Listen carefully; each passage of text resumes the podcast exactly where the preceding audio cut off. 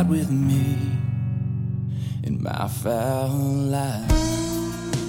We're here. We're back. It's the Foul Life Podcast. And guess what?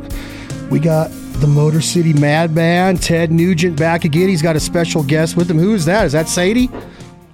This is Sadie the lady. I'm telling you, Chad, you see that smile on my face? Even during the treachery, the insanity, the criminality, the treason, the stupidity that runs amok on planet Earth, especially in America today, I am probably the happiest, mallard-eating, backstrap-slugging, swamp-running, marsh-humping celebrant you'll ever run into. What a great, great season. And most of all, because of Sadie. Look how beautiful Sadie is. She is the greatest retriever in the world, Chad. Case closed.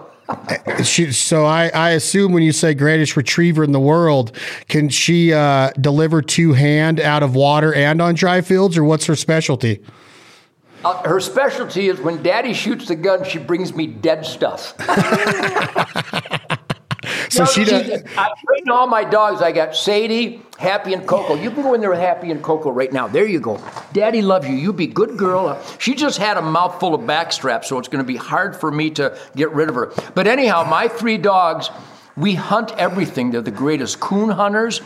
They kill possums on sight. It's really beautiful, beautiful ballet of tooth, fang, and claw. But pheasants and doves and grouse and woodcock, ducks, geese.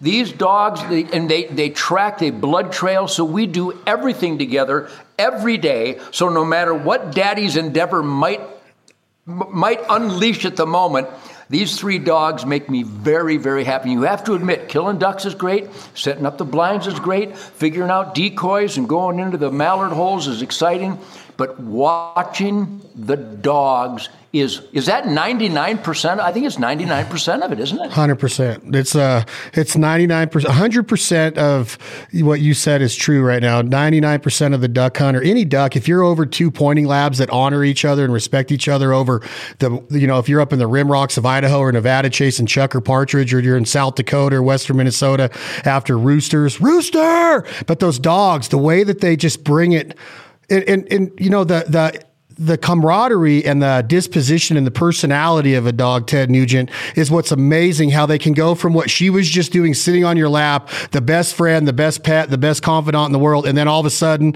that switch flicks the other way and they're just become a machine. You know what I mean? Well, I've never been without a dog. This is my 73rd year celebrating the American dream. And there's never been a year I've been without dogs. I can go all the way back to Kippy in the early 1950s as a little boy, and our first Duke, the Labrador, and Shad, and Gonzo 1, Gonzo 2, Bruin 1, Bruin 2, Paco, Popeye, and Pinecone. I could name all of them. And we hunt so much. They're the greatest squirrel dog. They'll go from squirrels to ducks. And Chad, when I whip out, well, I don't even have to whip out my shotgun. I literally put on either a bird vest, which has got orange on it, or my duck vest, which is camouflage. And these dogs, their heads turn and they start making squealing noises. And the minute they see the shotgun, I filmed it. It's been on Spirit of the Wild TV a few times, but they run in circles like maniacs because they know we're going after something. And they live to do this. I live to do this. And here's the question to you, Chad, the duck czar. You're the waterfowl czar. Answer me this. Why would anybody go bird hunting or duck hunting without a dog? I wouldn't even do it. No, you can't. You can't. Like, I think that you can have some sort of success, but for the overall, what the hunt is supposed to give to the human spirit, and your show is exactly that, the Spirit of the Wild. There's just something about that anticipation. And I tell people this all the time, Ted, my labs, and I'm sure Sadie does the same, they spot the game before I even know what's going on. Like, they literally are my warning bell of like, hey, you know, like, hey, get ready. It's time to go. They can anticipate, and their instincts are so deadly that they run the hunt for me. And I would never hunt upland birds. afterwards ever without a dog. There's some instances where I've had it too cold or there's too much ice or the river current was a little too much to send a dog because I'm always thinking about safety first. But yes, you have to have that dog. It's amazing to me that people would ever tell me, and I'm not saying that all pets aren't important, but there's something special about a Labrador or a sporting dog as a pet and as a hunting partner. You just can't replace it. You can't, there's nothing that even comes close in my opinion. Well, I've always celebrated the historical colloquialism, tooth, fang, and claw. A lot of young people have never heard that before, but it's the spirit of nature. Nature is not cute and cuddly. You know, a fawn, a doe will certainly nurture and lick and protect the fawn, and same with a bear and a cub. But ultimately, it's vicious. It's tooth, fang, and claw. And these dogs, these hunting dogs, and I got family members with little doggies. In fact, one bit me yesterday, and I can't believe I didn't have him mounted. But one of the dogs got really angry yesterday, and he bit me. But that's a different story altogether. And the dog's still alive, which shows that I have compassion and tolerance and great patience. But what these dogs display and what you're talking about, you mentioned about that radar, that instinct, that super sense of awareness that they have. I'm partially deaf because of all the firearms and the rock and roll all my life, but I wear Walker's game ears so I can hear better, and I also can protect my hearing. But way before I ascertain the arrival of wings, my dogs immediately jerk to attention. And I can tell when they jerk to attention, I probably want to have that finger on the safety because it's imminent. My dogs are a warning, and obviously on upland birds, whether it's roosters or even doves, they can tell when doves are coming. When I hunt grouse and woodcock, these dogs, that's the anticipatory, shall I say, crescendo of a day afield. When you watch those dogs perform their most pure, natural, powerful instinct to participate in tooth, fang, and claw to get some dead meat for the family. It's a spiritual moment. It's a samurai moment where when you see the dog get birdie, a lot of dogs display different birdiness. And even in the duck blind or in the flooded timber of Arkansas, way before you and I know there's any critters around, those dogs have a quiver themselves. They start to pulsate and they maybe make little whimper whining noises, or they cock their heads. I have a German Shepherd, Coco, Chad, that is a great waterfowl hunter. And her ears seem to be better than Happy and Sadie's, those big German Shepherd ears, and she retrieves ducks. She retrieves ducks just like my Labs and my Catahoula, and it's about experience and repetition and training. But the point is how can you live without a canine partner, especially if you're going to get foul flesh for the family? Those are my three favorite F's. Foul flesh for the family. Ooh, I like that. Well, let me ask you this real quick about why we're on the subject of pets. We've touched on cougars on our last conversation. I've seen bobcats perform unbelievable acts in the wild. Lynxes are amazing hunters. Why don't we look at cats the same way? When we have farms, and I'm sure you've seen it on your farmland and your ranches, that the mice are almost non-existent because you might have a cat around. But why I don't get turned on about walking into a person's house and seeing a cuddly kitten as I do about seeing Sadie on your lap. Are you the same way, or are you a little bit more mature in your ability to accept cats? Will I get there someday, Uncle Ted, or have you ever gotten there? Because I really don't have a lot of patience for them, but I do respect them as being awesome hunters. So the second part of the question, Uncle Ted, is why didn't we ever breed a cat to be by our side to run out and get us game like we have the canine? Boy, those are great inquiries, Chad, and I'm proud to share this campfire with you because you happen to be on the Chad Belding podcast with the Cat Man Do. I not only wrote the song Cat Scratch Fever, which is one of the sexiest love songs in the history of noise. I thought I'd mention that. But you're also talking to a guy who has this love-hate affair with cats.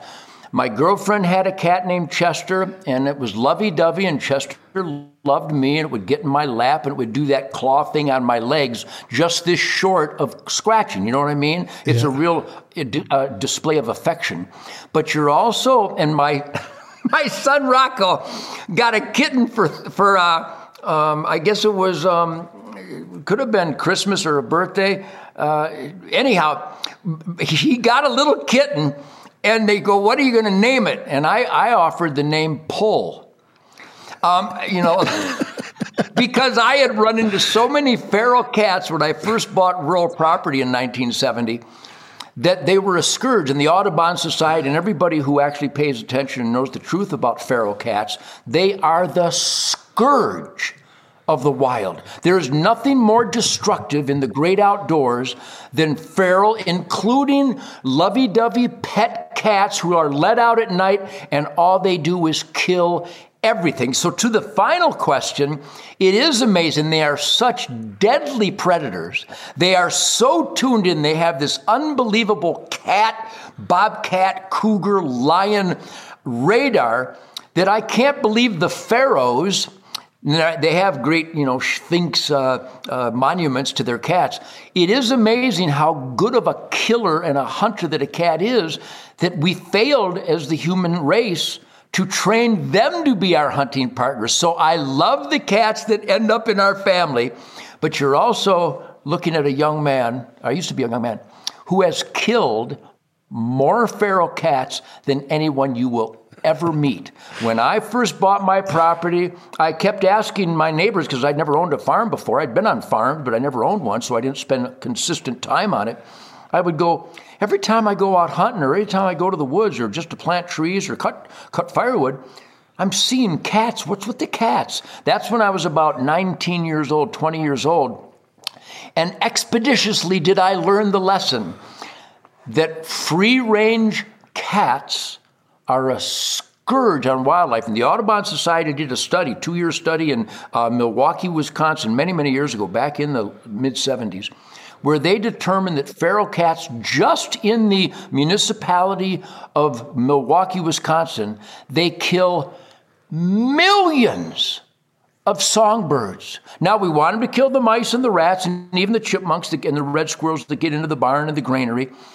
But you can't discipline a cat. All they want to do is kill everything. So I have a great respect for their capabilities, but they have to be managed, shall we say, so that they don't become a negativity. If you have uncontrolled feral cats, you will not have any pheasants or quail or rabbits. They'll kill everything. So I've got a list of photos of great hunts this year. But my favorite one, and I don't know how some of our viewers might take this, but my favorite kill is when Happy treed a giant calico cat, and with my Glock 10 millimeter, I terminated him. And I figure I saved a lot of songbirds that day. I have another comment and question about pets, but before we get into this next part about pets and cats and dogs, because I have to understand Uncle Ted's opinion and outlook, and maybe even the word forecast of what's going to happen in our country. But you just put a hat on. I'm wearing the same hat. We don't talk a lot about sponsors on here because the sponsors know I love them, and we do a lot of things with them in cahoots to make sure that we are trying to, what we talk about, move the needle. But you're wearing a hat, HN, red, white, and blue. It stands for Hunter Nation. You were the national spokesperson for Hunter Nation, the great Keith Mark, the great Don Jr. There's several people. I've been involved for about the last 18 months. I'm very proud to be a member. But can you tell our listening audience, Ted Nugent, what is it that Hunter Nation is striving for? Again, because the more that I study it and do a forensic audit on what the facts that you and Keith have taught me, it blows my mind about the voting and in different states and what you guys are accomplishing in places right now, currently, of like Wisconsin. Can you just give us a little rundown of what Hunter Nation is as our sponsor plug today, please? But my pleasure. It is a great organization. Luke Hilgerman and Keith Mark and Kevin and some real hard chargers. I mean, they studied the statistics that broke our heart, Chad, that proved that an embarrassing percentage, in most instances, the majority, think of this self-inflicted scourge of apathy. When we bought the statistics, the rolls of licensed hunters in all 50 states, and saw that I don't believe any of the states even had 50% of licensed hunters registered to vote. Now, we could dwell on that heartbreak and that embarrassment, but here I'm going to leap forward to today, Chad. Virginia.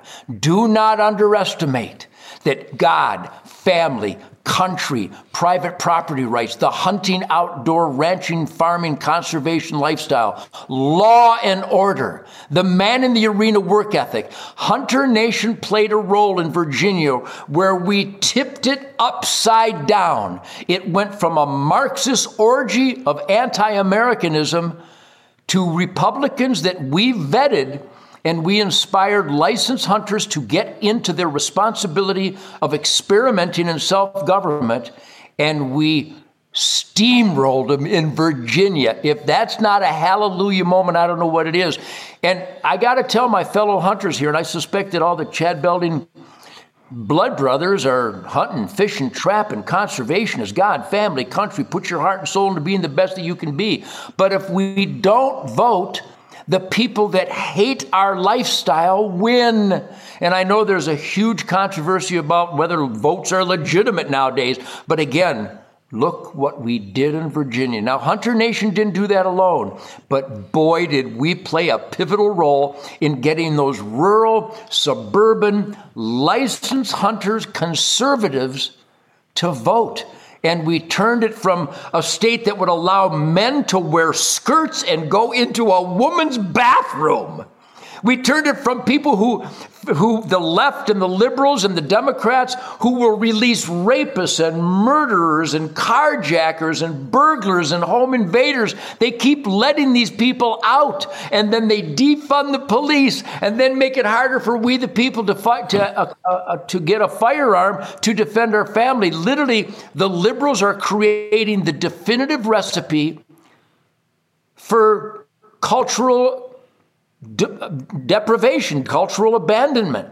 We at Hunter Nation, I hope everybody goes to hunternation.org. Love the ducks, love the pheasants, love the deer, love the grouse, love the trout, love the quail. We love them all. And their conservation habitat organizations, elk, turkey, everybody, they do God's work, and I support all of them. I've always supported all of them. But Hunter Nation has brought a crowbar to the doily fight.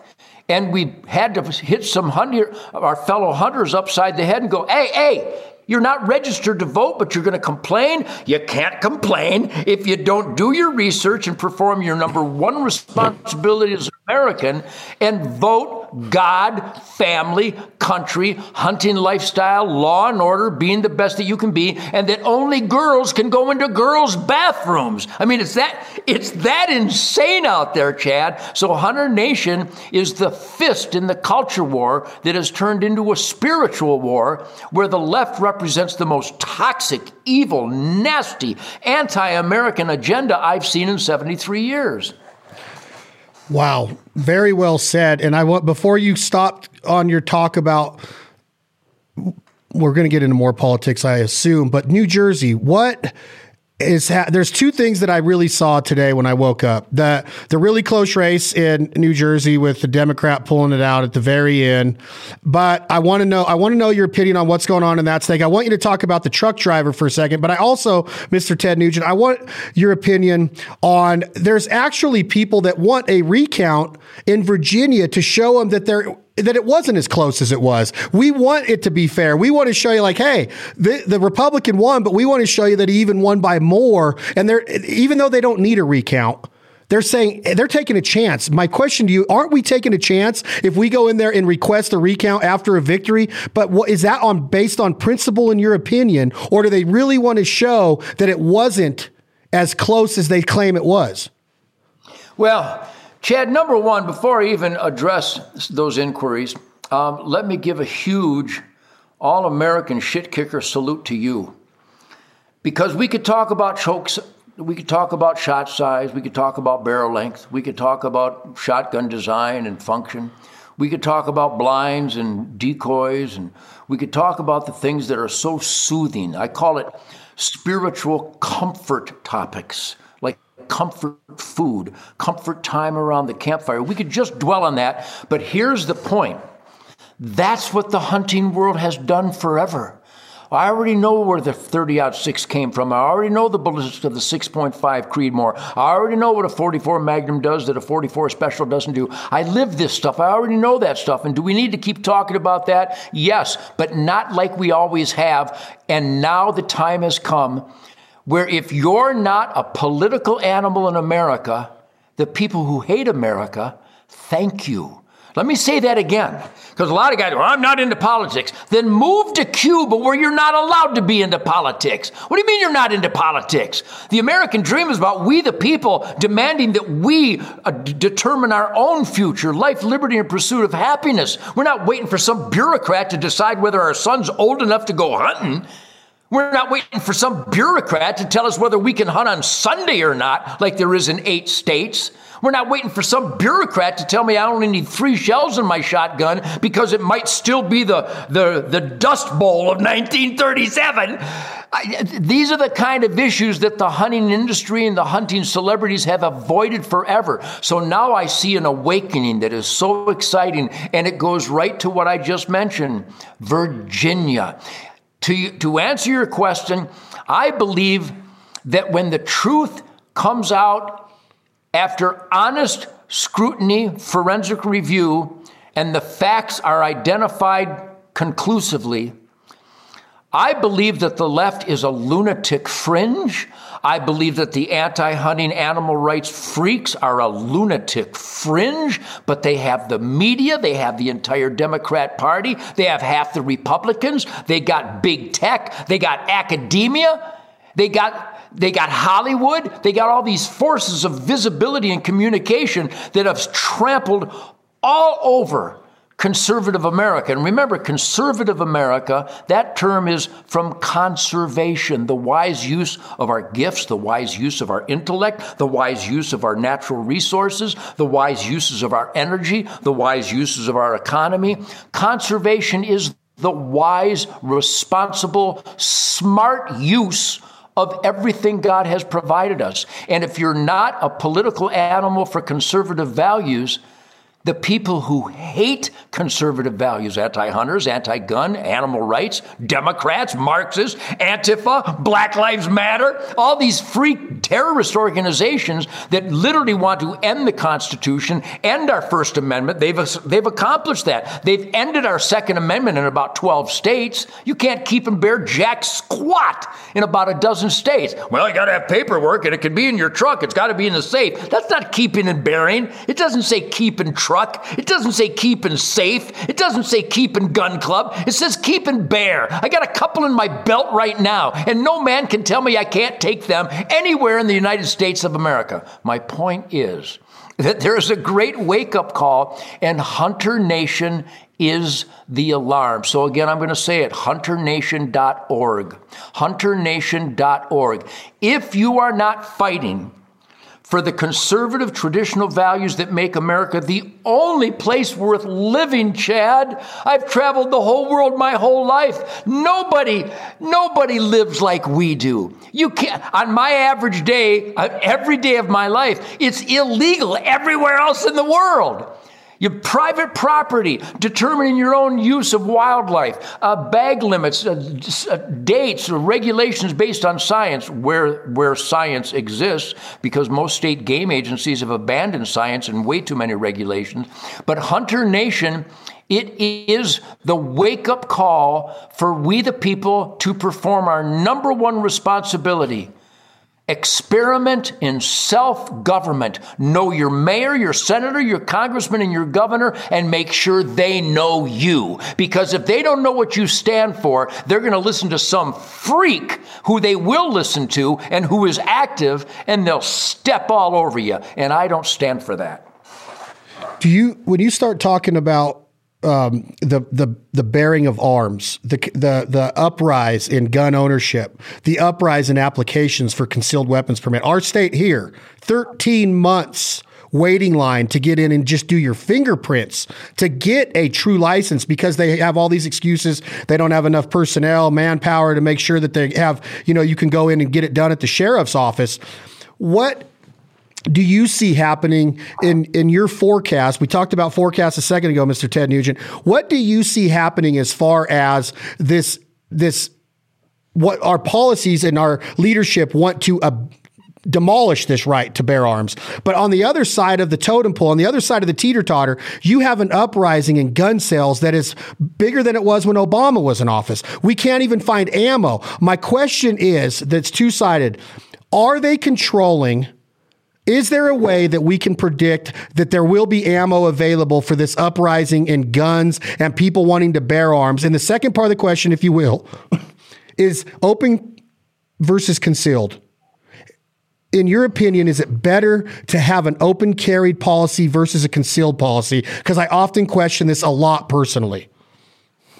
Well, good stuff. Let me start by giving a big overview of truth, logic, and common sense regarding the sacred Second Amendment. I have a First Amendment. I can speak my mind on the ground within the borders of the United States of America. I have the right to redress my government and protest on all earth within the borders of the United States of America. I can choose my religion at will. Or no religion, on the ground within the borders of the United States of America. And you know what I don't need, Chad, for that? I don't need paperwork. I don't need a license, and I don't need a permit. Why? Because God gave me those rights, because our founding fathers met and said, what doesn't the king allow us to do that we know instinctively that is our God-given individual rights? Let's write them down. So they wrote down the First Amendment, and you sure as hell don't need paperwork or a license or fingerprints or photo ID to have a First Amendment within the borders of the United States of America. I take it one step further. I think I have the right to have the First Amendment on planet Earth, and I've exercised that all across Europe and Africa and Britain. And now let's go to the Second Amendment, shall we, Chad? I don't need paperwork or a permit or a license or fingerprints or photo ID from any man in any state, in any city, in any building, on any street corner to execute my God-given individual right to keep and bear arms. I have the right, without any paperwork, to keep and bear arms within the borders of the United States of America. And I've also exercised that throughout Europe and Africa and Britain as well, because I have that right from God. And there's no man that can go, hey, Ted, here's a couple areas you don't have the right to keep bear arms. Pow! I'm going to hire Mike Tyson to punch these people in the bridge of their nose. I don't need any man to authorize where I can defend myself. I have the right from God and the responsibility to defend myself and my family and innocence from evil on planet Earth. Now, some people go, well, Ted, we have laws. They're immoral. Laws that infringe on the Second Amendment when they require you to have fingerprints and photo ID and permits and licenses. That's the crime. That's the infringement. The people executing those infringements, they need to be arrested. They don't have that right. That's how far we've given this up, Chad. So I hope everybody who believes in the right of self-defense, number one, I hope everybody carries a gun. Our government, the terrorist Uncle Sam, just imported tens of thousands of unknown jihadists in our C-17s wearing stupid pajamas from Afghanistan into the United States of America, and they've already dispersed across the country. These people chop off the heads of infidels. If you are unarmed and helpless, you're unarmed and helpless. And if someone tries to chop off one of your loved one's heads, I suppose you can run home and get your gun, or maybe go to the truck, or maybe open the safe and hang on with that shiv. I got to go get my gun. If you're unarmed and helpless, you're unarmed and helpless. Everybody should be a member of Gun Owners of America, the National Rifle Association, and the United States Concealed Carry Association. The United States Concealed Carry Association, USCCA, they are more on top of it than anybody, especially when it comes to getting back our real Second Amendment without paperwork. And again, I reiterate, because a lot of people going, oh, what the hell is he talking about? I don't need a permit for my First Amendment. My First Amendment is good on U.S. soil within the borders. I don't need paperwork for my Second Amendment. It's written down that I have the right from God and guaranteed by the Bill of Rights to keep and bear arms. Keep means it's mine, you can't have it. And bear means I have a couple on me right now and they're loaded. Chad, when I graduated from high school, I was 19 years old. I've never been without a gun since. I have a handkerchief, I got a pocket knife, I got some guitar picks, I got my wallet with some ID, a little bit of cash, a couple credit cards, I got a gun, I got spare ammo. Never have I been without a gun. I feel it's stupid, irresponsible. I can tell you about 24 Texans at Luby's Cafeteria that obeyed the immoral law that they weren't allowed to have their pistols with them in the restaurant. They all died. If you're unarmed and helpless, you're unarmed and helpless. Here's a tip from the guitar player. Don't be unarmed and helpless. Evil is looking for you. Well, that's paranoid. I'm not paranoid. I'm easygoing. But if I feel threatened, I'll cut you in half. So now let's go to concealed versus open carry. That's what I was just going to ask you. You can do whatever you want. Keep and bear arms means you can keep it under your shirt or outside your shirt. I personally, with the specialists that I train with, the Delta Force, the Special Forces and Special Ops guys, the undercover U.S. Marshals, and some of the greatest warriors that ever walked the earth, one of which I'm not, but I aspire to at least be the best sheepdog I can be and to be always in code orange, as relaxed as I can be. I think it is a major mistake to carry open. Because if someone who are Democrat gangbangers with their engineered recidivism, if one of these gazillions of paroled monsters decides to push over a gas station and they see the pistol on the side of your belt, they're gonna shoot you first. Whereas if it's concealed, they don't know what you are or what kind of threat you might be. So I always advocate adamantly concealed carry is the way to go. I could not agree more. I have to go back to the question that I asked, that I told you I would come back to regarding pets, and we're going to go back to concealed and politics. But I've wondered this for a while, and I got to be educated. And I'm throwing you a curveball. This is not scripted. This is going to be just like everything Ted Nugent does in the raw.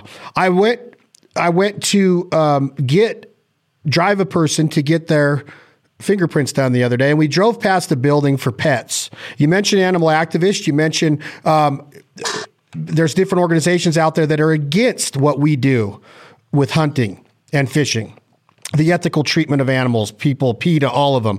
The ASPCA, the National Humane Society. I see you shaking your head already. I've never, ever been in your presence, Mr. Ted Nugent, and mentioned this to you. I've never been on a Zoom call or a phone call with you and mentioned this to you. I want the listeners to understand this. This is something that I have a very difficult time watching these infomercials and my daughter looking at me and falling into this mindset of what they're trying to say on these commercials. And I am not well-spoken enough, I guess, to get the right verbiage out. I'm wondering what your opinion is on what's going on with these shelters, these umbrellas called the ASPCA and the Humane Society. Are they good for animals? And do they do what they say they do regarding the money that is being deposited into their accounts on a daily basis? Well, 2 points. You're a conscientious guy. You're a caring guy. I'm a father and a grandfather, and I spend a lot of time with my kids, my grandkids, and they see these heart-wrenching scams on TV with the sad piano music and the malnourished, big-eyed puppy dog drooling on himself. The Humane Society of the United States is a scam. They are just evil people who take their gazillions of dollars with their private jets and their exorbitant salaries, and they travel all over to play on people's emotions. Now, that's the Humane Society of the United States. It's like People for Ethical Treatment of Animals. They haven't saved diddly. In fact, PETA and the Humane Society have been caught in a number of instances where they're taking pets in for a no-kill shelter, and then they kill them and throw them in the dumpster. This isn't allegedly. They've been caught doing this before. Now, conversely, there are many, many regional and local animal shelters, many of which Shemaine and I have helped raise money for, that are responsible, loving, caring, empathetic, passionate, compassionate animal care locations. You need to get in and vet those places that do take care of these pets and take care of these stray animals and overpopulated animals. And euthanasia is always an option, but we donate all of our fundraising time and donations to the proven, we check them out. We meet with the people that it's a no-kill shelter, and they spend the money to find good homes for these cats and dogs, and also an occasional pig, an occasional parrot. So there are some really loving, caring animal lovers out there, and they're usually found in local humane societies. The Humane Society of the United States is not a humane society. It's a scam. And they spend gazillions of dollars putting together these heart-wrenching commercials to play on people's emotions. So you've got to tell your kids and your grandkids and your wives and your friends, this is a scam. They make millions of dollars and they don't even have a shelter. They don't even take care of any of these animals. Go to your local shelter, find out, number one, are you against hunting? Ask the boss at the local shelter, do you support hunting? And if they say, well, all right, that's all I need to know, I'm getting out of here. If they don't come right and go, well, of course we support hunting. That's about balancing wildlife and keeping wildlife in the asset column and mitigating the highway slaughter and the unnecessary carnage and suffering when there's overpopulation. Of course we support hunting, but we also try to find homes for these abandoned pets or these overpopulated pets or pets that are found in unacceptable conditions. So you need, again, there's that communication thing. You know what I'm actually identifying here, Chad? This is politics. This is local politics, finding out how that place that claims they're taking care of unwanted pets or overpopulated pets or strays or whatever, to find out what they really do with the donations. And if they do take care of them, make the donation. But so many are scams. And if you got some TV commercial and the puppy's drooling, got the big eyes and he's all ribby and malnourished, and the lady goes, you know, this puppy, he wants you to come comfort him. If it sounds like a scam, it's a scam. You've been on this podcast before, Ted Nugent, and you told me that we've talked about Hollywood. You've mentioned Hollywood today. It's easy to say guns should be outlawed, but as long as I'm protected with an armed guard around me 24 hours a day, Liam Neeson and Johnny Depp and all these people that have made movies killing people with guns and then speak out against them. I got to know this because being in the business of entertainment and loving Howard Stern my whole life back in, you know, and I'm not saying I do right now. I have to get your opinion on this because I loved this man for so many years. I don't know if he's lost his mind, and it happened to me during the Hillary interview about 24 months ago, to where everything just went downsided with me. He's always talked about how he has guns in his house. He's protected by armed guards. He believes in the Second Amendment, but he also believes in all the vetting and the gun control. But I got to get your opinion because I think you've been on his show. I think you've I think you have an association with this man. I can't listen to Howard Stern anymore, and it drives me nuts because he put these views before he put what he was really put on radio to do. It's almost like the analysis of why are you sitting here telling me that you're protected by guns, but you're supporting people that are anti all the time? Am I onto something with Howard Stern, or is it even worth talking about, Ted Nugent? You're a smart man, Chad. Your radar works very accurately. Your discerning information and dissecting the spoken word is a very efficient machine. I salute you. Let me give you a big overview. I started doing Howard Stern's radio show interviews way back in the late 60s. When he was just starting out, this is the ultimate goofball. What a goofball. A funny goofball. And so I've really enjoyed him too. And over the years, he's taken that super goofball numbnut thing and turned it into He's a really good interviewer. My sons and daughters, they listen to Howard Stern, but they also call me to report when he's so hypocritical. Here's the overview of a guy who loves Howard Stern, has monitored him for over, it's got to be close to 50 years. I've been paying attention to Howard Stern. I was in his movie. I've been on his radio show from the early days to the crazy days to the transition into satellite XM radio. And I've been on his show and played my guitar, had my family and my wife and my kids on Howard Stern's show. Here's the sad part. He's really a smart guy. He's a clever guy. He's got a great work ethic. My God, getting up every day like he does and doing that radio show, that could be a real pain in the ass if there's no duck hunting involved. But he has completely lost it. When he is so insulated, he is so self-insulated from discomforting information. Of course, some of the most important information in life for us is the discomforting ones, because that's where you learn your lesson. When you study the Trail of Tears, when you study the Bataan Death March, the rape of Nanking, when you study different cultures and the evil and the slaughter and the genocide, you need to study discomforting information. Unfortunately, nowadays, Howard Stern has run scared from discomforting information. And your point about the Hillary interview is right on, because here's a guy who's pro Second Amendment, pro self-defense, he has guns. When I did his movie, everybody was comparing guns. Everybody had a gun on the movie set. It was awesome. And it was all illegal. And one time I went to his New York City studio with Lenny DePaul, the commander of the U.S. Marshal Fugitive Task Force of New York and New Jersey.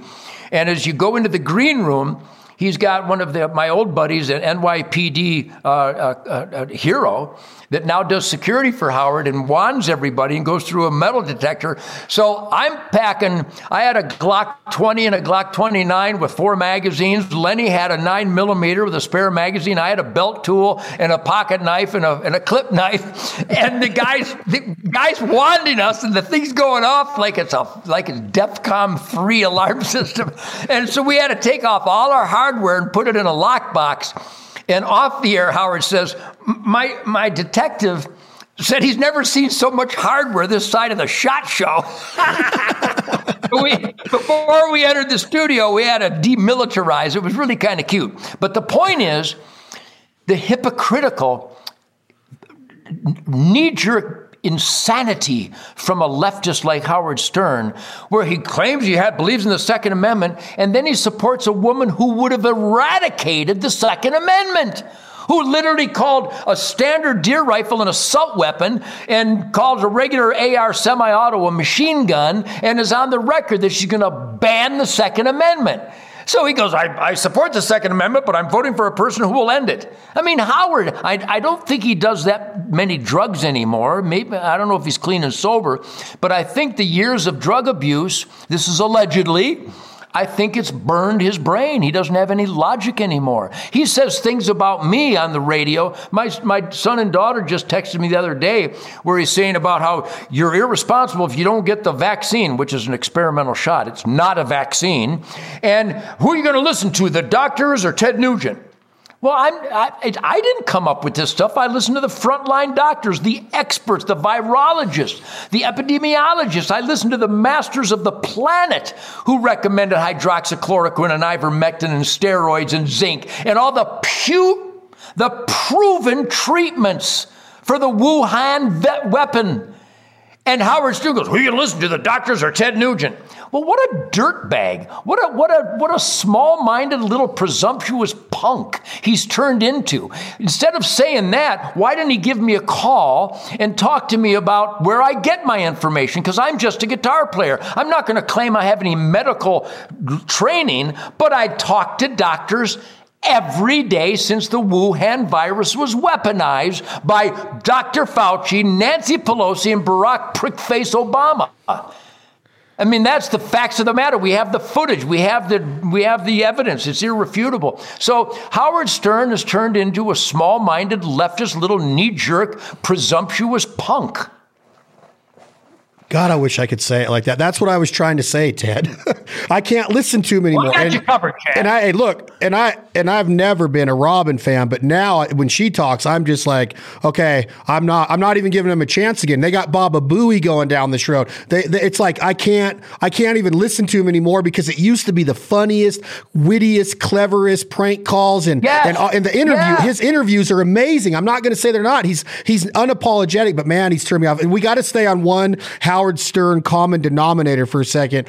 I'm a big rodeo fan, and the reason I'm saying this is because NFR and Lane Frost in the movie 8 Seconds really got me introduced to what I started to know more down the road of my entertainment life is the Baldwin family. I'm a fan of some of the Baldwins. I love what Stephen did in 8 Seconds. I think what the college wrestling that they support in the Baldwin family every year in the NCAA finals is very awesome to listen to his knowledge of it. But then their other brother that's always on the Howard Stern show, and he's in a pickle right now with what happened on his Hollywood movie set.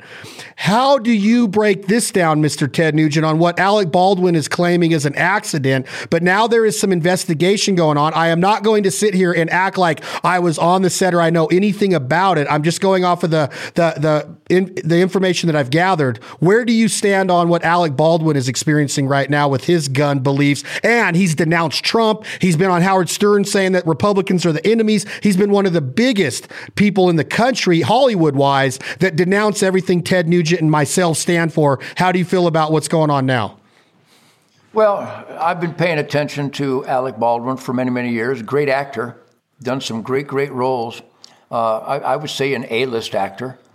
So I have to salute his work ethic and his cultivation and nurturing of the gifts that God has given him. So let's give him that positive to start with.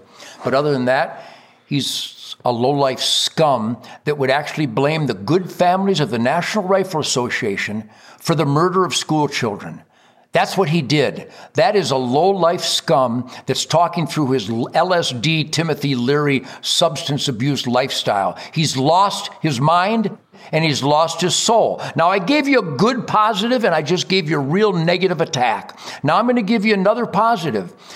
Not knowing, because I agree with you, I wasn't there, you weren't there, but I've been I performed on Miami Vice and I was given a weapon, a prop, but it happened to be the exact replica of the gun I was carrying at the time that I filmed the Miami Vice. I was carrying a Taurus brushed nickel 9mm with spare magazines. And every time I came to the set, when they gave me the prop gun, it was the exact same gun, but it was a prop gun. Well, I disassembled my Taurus every day before I started. As soon as I got to my trailer, I disassembled my gun and put the parts in all different areas so no one could ever possibly mistake the two. Well, I'm going to give the benefit of the doubt, knowing to some degree, and as an experienced guy in that world, that we all know the number one gun rule. There's only one gun rule ever needed, anywhere, ever. You never point a weapon at anything you're not willing to destroy. Case closed. Muzzle, muzzle, muzzle. Where's the muzzle? What are you covering? I don't care if it's loaded or unloaded because they're all always loaded, period. You never cover with the muzzle anything you're not willing to destroy. Well, that rule is broke all the time. I don't think I've ever seen a movie or a TV show, and unfortunately some hunting camps, where that rule is broken all the time. Just last night's Yellowstone episode, I'm going, gee, who directed this? It's a brilliant program, but there was some gun mistakes that were just glaring. Anyhow, when I shot Don Johnson during the shootout, I made sure the muzzle wasn't even pointed towards him, even though the muzzle, the barrel was incapacitated. It was filled. It wouldn't shoot. They had squib loads just to work the action. I'm going to give Alec Baldwin the benefit of the doubt and say that I'm praying for him. If he has to carry this horrific burden of guilt, knowing what he took part in, taking a life. Even a punk like Alec Baldwin, that's got to weigh heavily on him. And I'm thinking if it happened to you or me, I would want prayers for us. So I'm going to pray for Alec Baldwin. And I hope the investigation proves that He was performing as directed, not being a smartass and pointing it randomly. I don't know what he would have been pointing it at a photographer for. She wasn't a participant. So already you can start to analyze guilt on his part. Again, this is all alleged. But here's the real culprit. Who was the prop manager? Who was the armorer on set? I understand, and again, allegedly, that live rounds were found. Why would there be live rounds on a set? And why would a prop gun be capable of firing live rounds? I'm just a guitar player, but again, I've done acting, and I've trained a lot of people with firearms, and I've been trained by the best of the best that ever lived, and I carry a gun every day. I train every other day. I'm as familiar with firearms as I am with my toothbrush and my steering wheel. So there's a lot of variables at play here. Is Alec Baldwin a rotten punk? He's as rotten a punk as rotten punks can be. Is he guilty of homicide? We hope that the investigation is thorough, but I have very little faith in that happening because leftists, liberals, and Democrats have historically gotten away with murder. And I hope that doesn't happen here. I hope the facts come out, and I hope all guilty parties are tried and convicted accordingly. We have a few minutes left. I love listening to you talk, Mr. Ted Nugent. It's amazing. I tell everybody, like, the how well read you are, how well versed you are, I don't even know your education. I just know that you see things through a microscope that I wish a lot of people did, because you've taken your time, and the way that you just broke down Howard Stern and then right after Alec Baldwin, it's sympathetic, but it's also the truth. My brother has a master's degree, Ted Nugent. He's a physical therapist. He makes an amazing living. He graduated first in his class from the University of Nevada, Las Vegas, with the state paying for his education and his master's program. He's 44 years old. He has two sons. He's married to Heather, who is an angel of a woman, and she had two daughters from her previous marriage. Her husband, my brother, stepped up and helped raise her two young daughters to where they're beautiful college graduates. One's about to become a mother for the first time, getting married in June.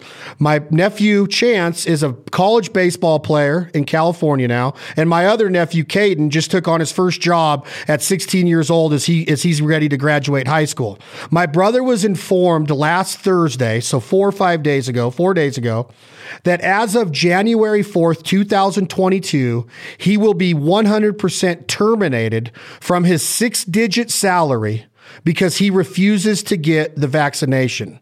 What can I do to help my brother or anybody going through this? Because this is just one example in the state of Nevada where I live, and I'm very bummed out to know that my brother has this stress on him right now after taking the time in his life and sacrificing to get a master's degree. This guy is medically trained and educated, Ted Nugent. It hurts my heart to know that I had to get this phone call from my brother and hear his positioning on it.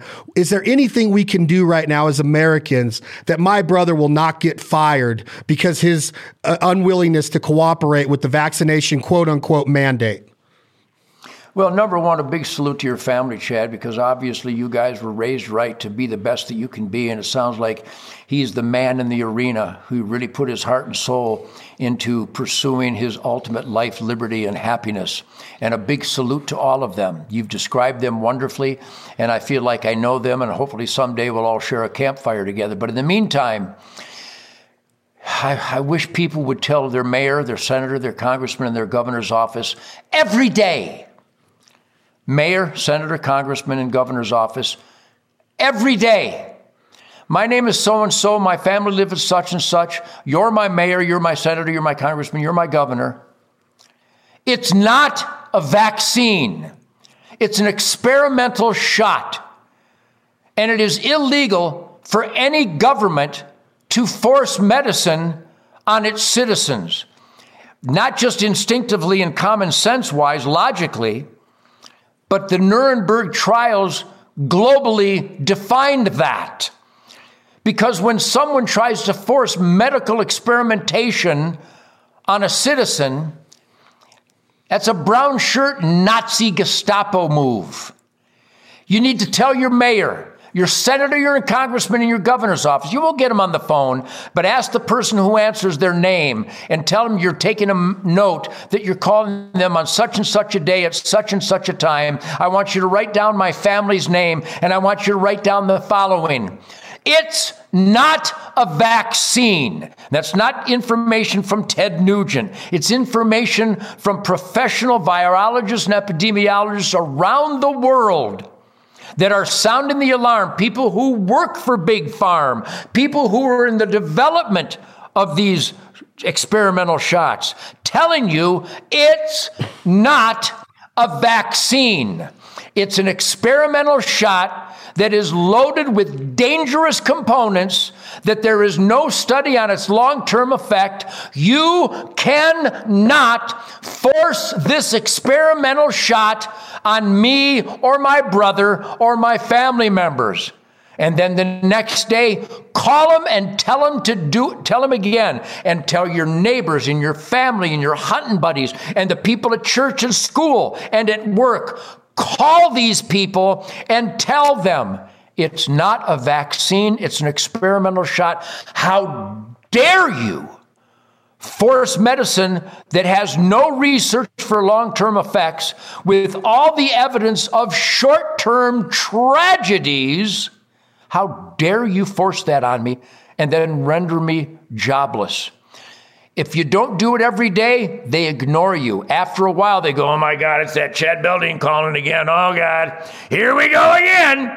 And eventually they'll have emergency meetings going, you know, we're getting hammered about this. You know, maybe we should take a different look. There's some states' attorneys general that are putting together crusades to stop this forced experimental shot on innocent Americans. Be part of that crusade. In the state of Nevada, you got some people running. I don't have their names in front of me right now. Joey Gilbert. I need you to promote Joey Gilbert as our governor, Mr. Ted Nugent. Exactly. Those kind of guys.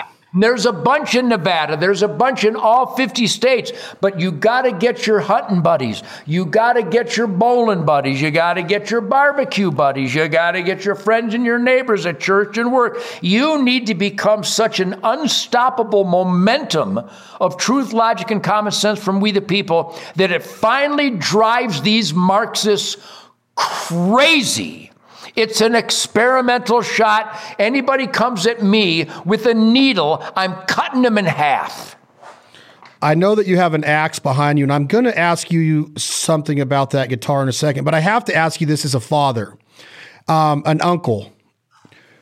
You've mentioned Alec Baldwin and your compassion and your prayers for him, and Howard Stern and how he's changed.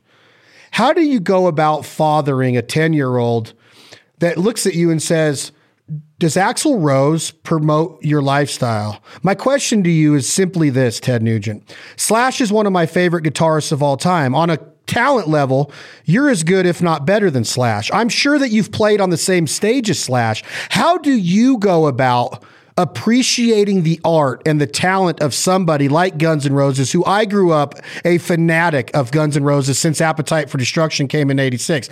But also, you just mentioned a show that took the world by storm the last 36 months called Yellowstone, which had its 2-hour season 4 premiere last night. Myself, personally, I have not viewed one episode. And the reason is because I don't feel that Kevin Costner supports the lifestyle or the Second Amendment the way that somebody in the position of Dances with the Wolves and his contributions to the heritage of the American Indian, of the Native Americans.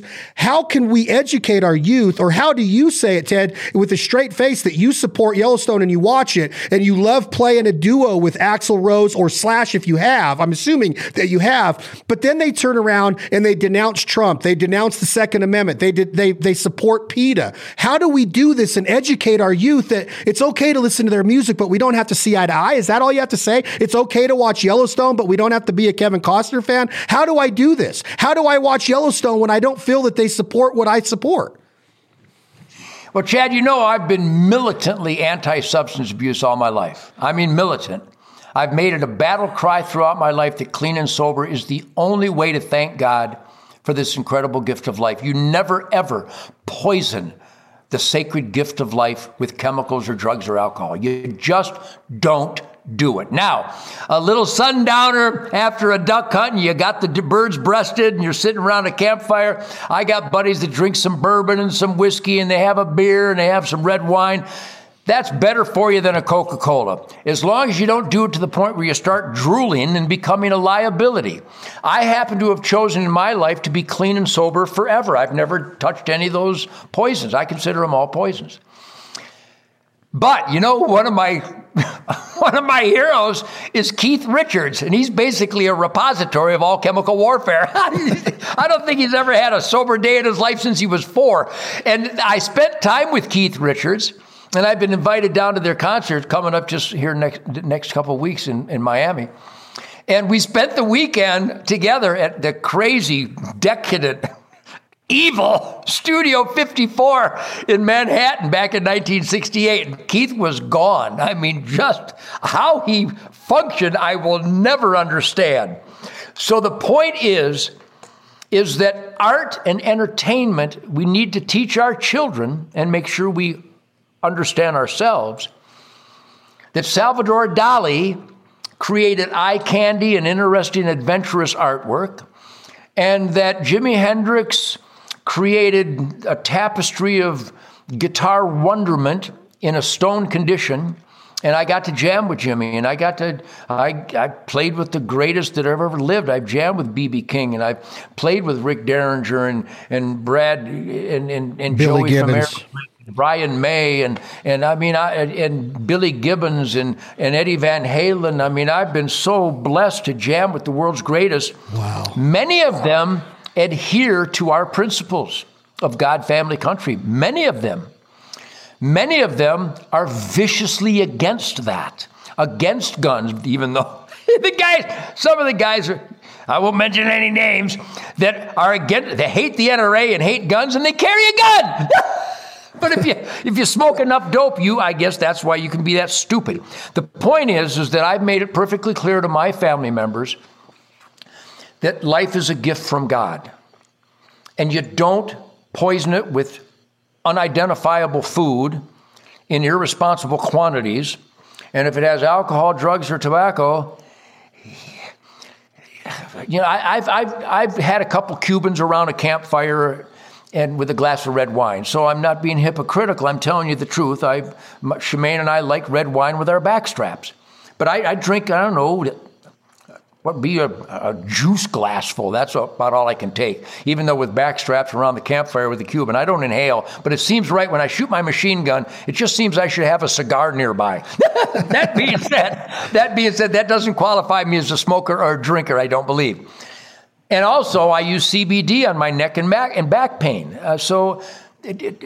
You see what I'm getting at here is that intelligent, responsible application of ingredients from God's creation have their place.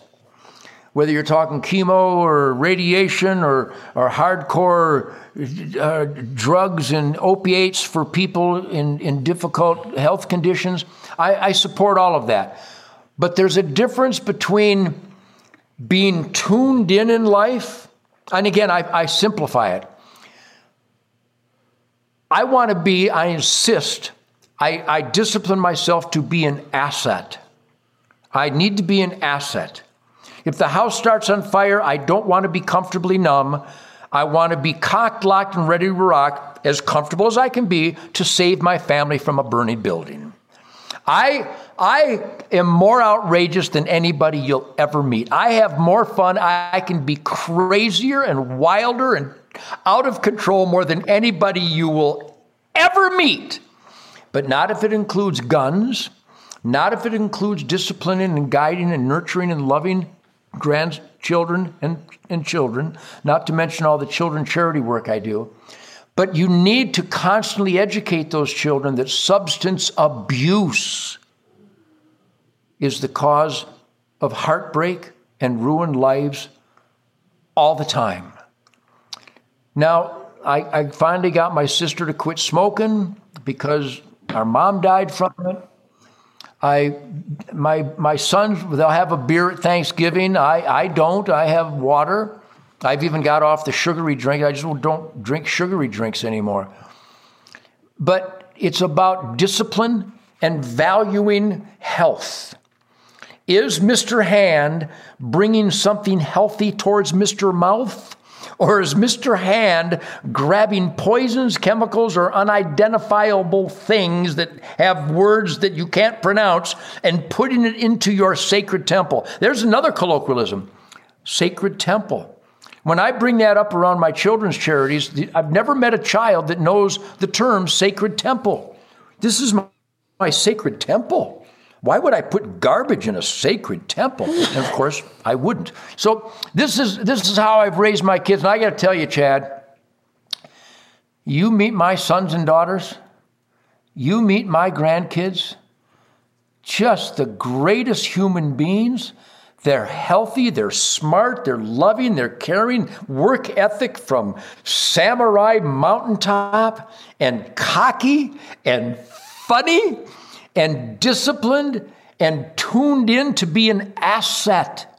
They want to be an asset to the room, to the neighborhood, to America, to family.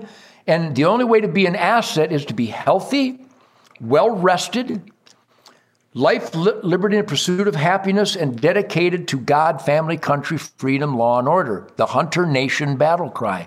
So I know I'm waxing poetic here, but I think an overview, that's how I've trained my children. That's how I've trained myself. That's the battle cry of quality of life that all my friends, all my hunting friends, and again, Chad, I just wrapped up our 7th weekend with a camp full of great Americans, anywhere from 16 to 30 great family members from all across the nation. Around a campfire, we're killing hogs and deer and goats and rams and laughing and cooking fish fillets and squirrels. And every weekend, I get an input from the core of humanity. Working hard, playing hard, American shit kickers who dedicate their lives to be in the asset column so that they can be a benefit to their neighbor, a benefit to their country. And so it's not a Ted Nugent thing. I genuflect at the altar of truth, logic, and common sense, and that truth, logic, and common sense, it will guide you as long as you hammer it home. Children need it hammered. They need to be told that you can love your puppy and love your cat, but you need to shoot the deer before it goes through the windshield of Aunt Edna. There's some truisms out there that even young children will grasp if you present it to them and show them the evidence and constantly hammer it home. So that's the way I've conducted my life. And I got to tell you, the Nugent family is happy. We're healthy. We're tuned in. We work hard. And I have a funny feeling it's just like your family.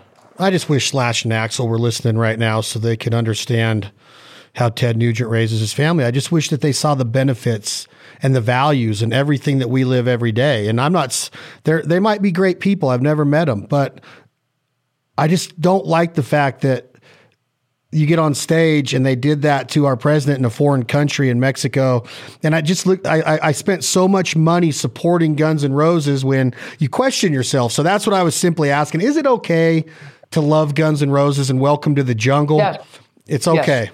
Great music. One of their first concerts was opening up for me at the Santa Monica Civic Center in 1984. And I could tell right away that those guys had it. And Slash has done a lot of interviews where he gives me credit as being his #1 guitar influence. So you know he's on the right track there. Okay, Ted, I got to ask. I asked your permission last time you played the riff of Cat Scratch Fever. Are we allowed to talk about the new single, the new song? Are we allowed to mention it? I have a suburb, but I wanted to ask your permission. My brother Clay is a huge Ted Nugent fan. He's an unbelievable hunter, and he's an awesome guitar player and picker and a songwriter. I have a guy that works for us named Corey Hinkley, who's from Texas. He's just came out here from Nashville, singer, songwriter, guitar picker, great guitar picker. Is it okay if I brought them into the room to listen to a little riff of the new song? And I couldn't be more proud of this new record. I'm telling you, Jason Hartless on drums, Greg Smith on bass guitar. Do you have a copy of Come and Take It there? Yes. I listened to it twice this morning. I could not be more proud. My guys rock their flaming balls off, man. I love it. And I actually just told a lie, kind of. I have the 60-second. Can you text me the whole one? I have the 60-second sample. In fact, you can start playing it this week. I'm going to text it to you right now because it breaks into a rhythm guitar. In fact, I don't know if you can hear this. I don't know if this comes through during a Zoom call. Chad, this is Clay and Corey.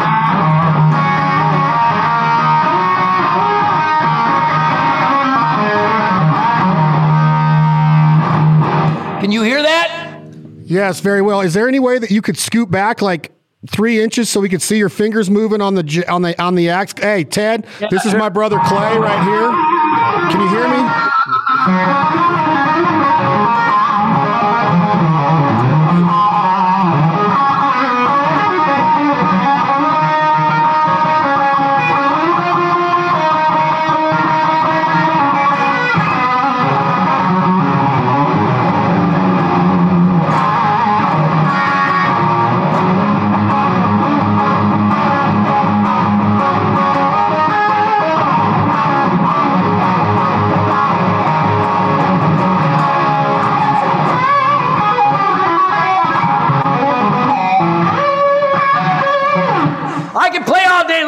This stuff. Ted, this is my brother Clay right here. Yowza!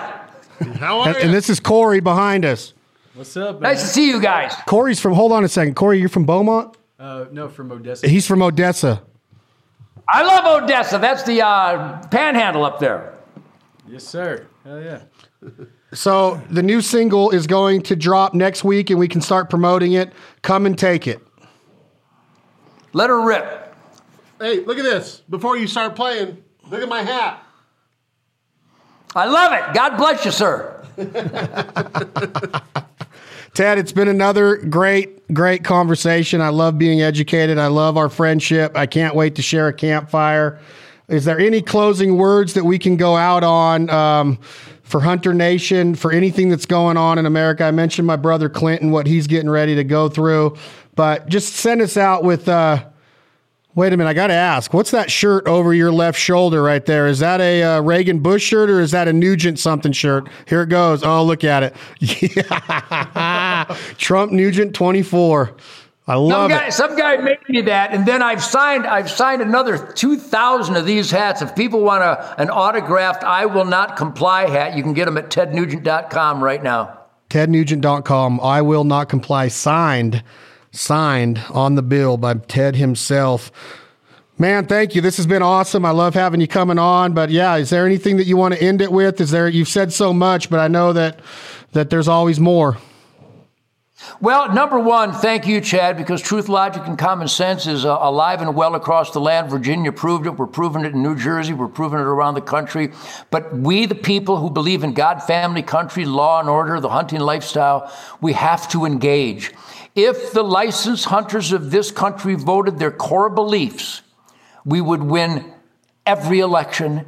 And there would be no Marxism, there would be no liberalism, there would be no Antifa terrorists, there would be no Black Lives Matter liars and terrorists, but hunters have to engage. Let me leave you with this. I'm having a great season.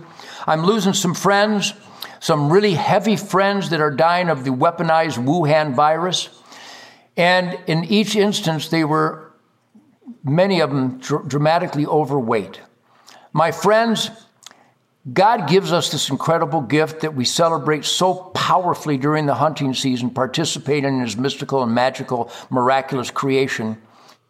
Let's all fight harder to make sure we are healthier, that our children are healthier, get the sugar, the carbs out of their lives, get the diet chemical warfare. If it says diet or sugar-free, it's loaded with chemicals. Get it out of your life. And here's a very important one. A great man named Trey Johnson, who does charity work at our Sunrise Campfire for the last 17 years. Trey always wears a safety harness in his elevated stands.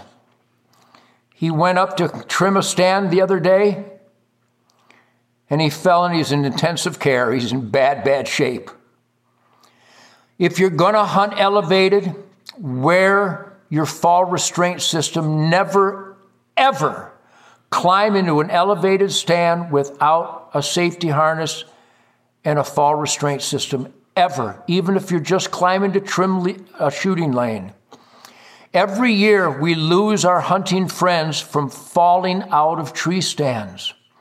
That could be ended, just like this unnecessary death from the weaponized Wuhan virus could be ended if we just take better care of ourselves.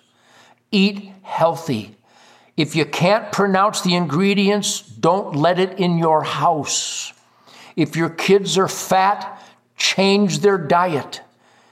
You need to be trim. You need to be a warrior. God gave us this gift of life to be the best that we can be, not to be weak, not to be heavy, not to be slow. Hunter Nation is about God, family, country, and making sure that that is the battle cry to steer policy and regulations in America. Go to hunternation.org. Everybody you know, hunternation.org. We did it in Virginia. We're going to do it in all 50 states. But if you don't vote God, family, country, the devil wins. So, Chad, God bless you. Hope you have a great season. Happy, Sadie, and Coco are ready to go for some pheasants this afternoon, and I've got a shopping list that includes much backstrapness. Ted, you are the man. That's the Foul Life Podcast, brought to you again by Hunter Nation. Visit hunternation.org, become a member, get involved, and let's change the way things are going in our states, especially those 8 states that don't allow hunting on Sunday. And I got one other thing to say before we leave Ted Nugent. He's got a strobe light on me right now. Ted, I want you to know that our prayers are with the man who fell out of the tree cutting lanes. I hope that he recovers and gets out of ICU very quick. Thank you for everything that you stand for. Thank you for coming onto this podcast and enlightening and educating our listening audience. I can't wait to see you soon. Have a great season. Take care of your family and stay safe. And thank you, seriously, from the bottom of my heart, because here's the deal. There's a lot of great hunters out there. There's a lot of great voices, including our mutual friend, Michael Waddell, who I attribute for getting us involved in this industry. But we do not have the platform that Ted Nugent does. So I salute you for going on and doing what you've done with Jason Whitlock and others. And there's a lot more coming from Jason from what I'm seeing right now. I know he's going to be visiting you in camp, but thank you for what you do on those giant platforms, because it allows us to have the confidence to go out and do it on the platforms that we have in front of us. So thank you, Mr. Ted Nugent. Thank you, Chad. Good meeting you guys. I hope you have continued great season. I hope everybody has a safe season. And I hope everybody is a member of Hunter Nation. God bless you all, man. God bless you, Mr. Ted. Take care.